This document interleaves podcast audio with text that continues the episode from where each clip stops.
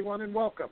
I'm Jack Britton, editorial director here at LP Magazine, and today we're going to discuss why data science is everywhere now. Data science, data scientists, data modeling. What does it all mean? And why is everyone suddenly throwing around these terms with so many people afraid to ask what they really mean and how they can impact your business and support your asset protection strategy? Today we're here with Cheryl Blake and Troy Ryan with Verisk Retail to help us put things in perspective and in layman's terms to help you navigate and explore today's data jungle. First, a little about today's guests. As Vice President of Business Development, Cheryl Blake has been providing the industry voice for Verisk Retail for more than 17 years and currently leads the client services, sales, and product development teams. She's a retail loss prevention lifer and has served with several different retailers, most recently as Director of Loss Prevention for GameStop. Cheryl is a frequent presenter at both state and national industry functions, as well as private retail companies. As Senior Product Manager for Verisk Retail, Troy Ryan performs a variety of functions, including the leadership of the Business Intelligence and Analytics team. He has been a part of Verisk Retail for over four years now and brings over 10 years of retail experience from Target Corp, where he had a variety of roles from inventory and merchandising to operational and LP analytics. Troy has been an active member in the LPRC as part of the Data and Analytics Working Group and the Strategic Partnership Group. Welcome, Sharon Troy. Thanks, Jack. Glad to be here. Thanks for having us. Let's start with our first question. Advanced analytics, big data, artificial intelligence, data science, these terms are suddenly being used in just about every segment of every business. What happened that led to this flood of technology and the information that comes with it? That's a great question, Jack. It's really interesting, but the techniques behind many of the advances in data science have actually been around for a long time, but quite frankly, they weren't practical to apply. When you talk about advanced analytics, you typically need two things. First, you need lots of data, and secondly, you need lots of computing power. Until recently, this was something that most organizations didn't have. A lot of times they lacked the sufficient quantities of the right data, or they didn't have access to the computing power that they needed to run the complex analytical tools. It's really been only in the past few years that we've seen both of these elements become more widely available.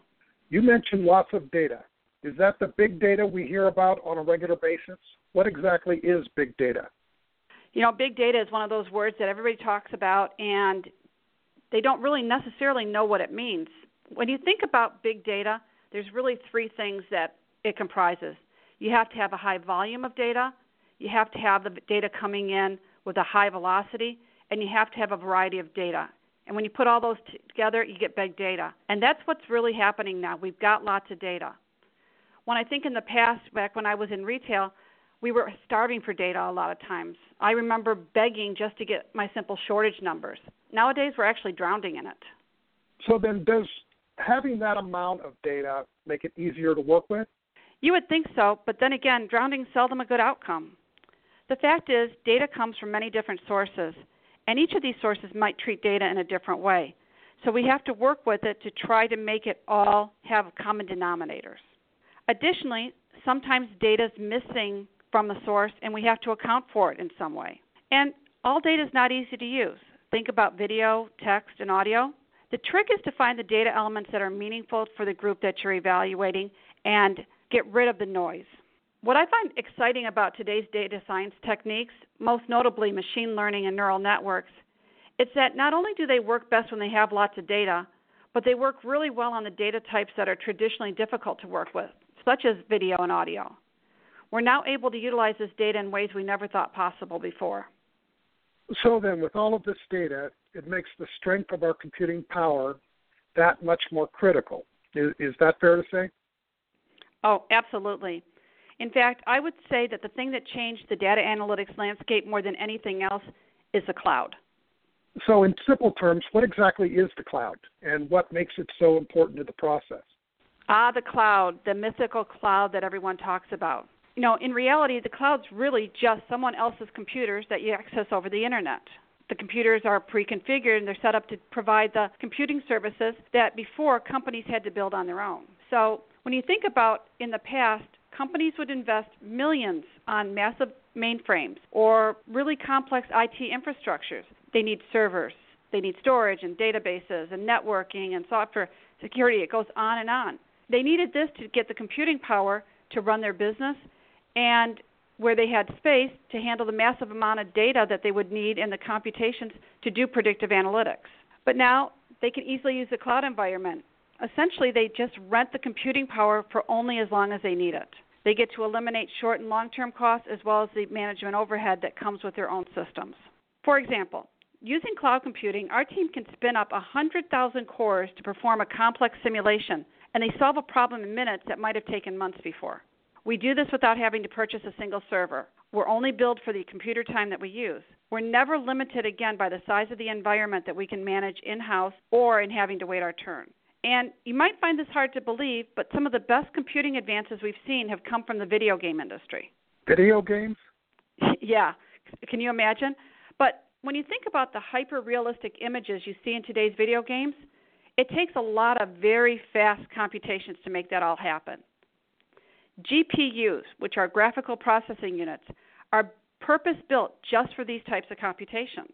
Well, it turns out that these same types of computations that are needed for the video games are needed for machine learning, especially in neural networks. So instead of relying on general purpose CPUs, which uh, you know most of us have always thought about, data science applications often utilize GPUs for their computations, achieving much faster run times and better results. As a side note, you might find it interesting to know that GPUs are also very well suited for the computations that they're using in cryptocurrency mining.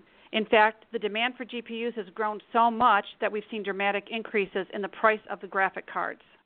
Why is it so important to have all of this data? Well, you've heard the phrase the best predictor of future performance is past performance. When, when we think about analytics, past performance is really represented by the data. After cleaning, preparation, and analysis, the data is used to create and train predictive models. So it, it stands to reason that the more data available to train the model, the more information the model has to consider, and potentially this is what makes the predictive outcomes more accurate. Where did data science and data scientists come into the picture? Troy? Well, data science has always been around almost everywhere. At its roots, the goal is to extract knowledge from the data, and from the beginning days of retail to its current state, I'm pretty sure we would agree that this has been the goal for all retailers. Data science, the way we think about it today, though, takes it much further. It employs IT, mathematics, and statistics into a single approach that leverages the strengths of each area to produce results that are far beyond what we could even do 10 years ago. You need this synergistic approach to handle all the data that is available today. An article by Forbes states that by 2020, 1.7 megabytes of information will be created every second for every human being on the planet. That is a mind blowing amount of data. This is where the data scientist comes in. Not all that data will be useful or even relevant, so it is the data scientist's job to evaluate the data, reduce the noise, and focus only on those variables that may have an influence. Traditionally, the thought has always been to use data to solve a problem. But with the vast amounts of data available now, we can take things even further and let the data show us interesting things that we may not have even known or had thought to ask questions about. Is anyone who analyzes data, uh, would they be considered a data scientist? Well, we would like to think so, but most of us probably fall into the categories of big data specialists or data analysts. Each of these roles employ specific programming techniques, mathematical or statistical approaches, and work with already structured data. They are very valuable roles that provide great insights through the data, leading to better and more strategic business decisions. Data scientists take this to another level, however, creating more innovative ways to look at the data. They will use programming languages like R or Python to architect solutions around unstructured data in combination with structured data and other programming techniques to be able to extract insights and information from the data. It is this combination of technical, mathematical, statistical, and problem solving skills that allow data scientists to view the playing field in ways that others simply cannot. So it sounds to me like data science is everywhere now. Where do you think this is headed for loss prevention professionals? You know, I really love the fact that the LP industry has been evolving, focusing on a more holistic approach to reducing loss and enhancing profit. But to be successful in, in this total loss world, I think it's imperative that the focus expand past looking at individual data silos, such as your POS data or your inventory results. you really need to apply advanced analytic models, utilizing the entire breadth of data from inside your organization. And people don't think about it a lot, but even information from outside the organization. And this is going to help us improve what we can identify, forecast, and control loss. You know, every loss prevention professional doesn't have to be a data scientist, but it's really important that they understand what this practice is, what this practice can provide, and how to utilize it. Okay, well, unfortunately, that's all the time that we have for today's discussion. We would like to thank Cheryl Blake and Troy Ryan for taking the time to speak with us, and especially Verisk Retail for their support in bringing you this program today. If you'd like to review the podcast again, an archived version will be available and can be accessed by going to the magazine website at losspreventionmedia.com or at veriskretail.com. We would also like to thank all our listeners. We appreciate your time and your attention today. Have a great day, and please join us next time for LP Magazine's Eye on LP.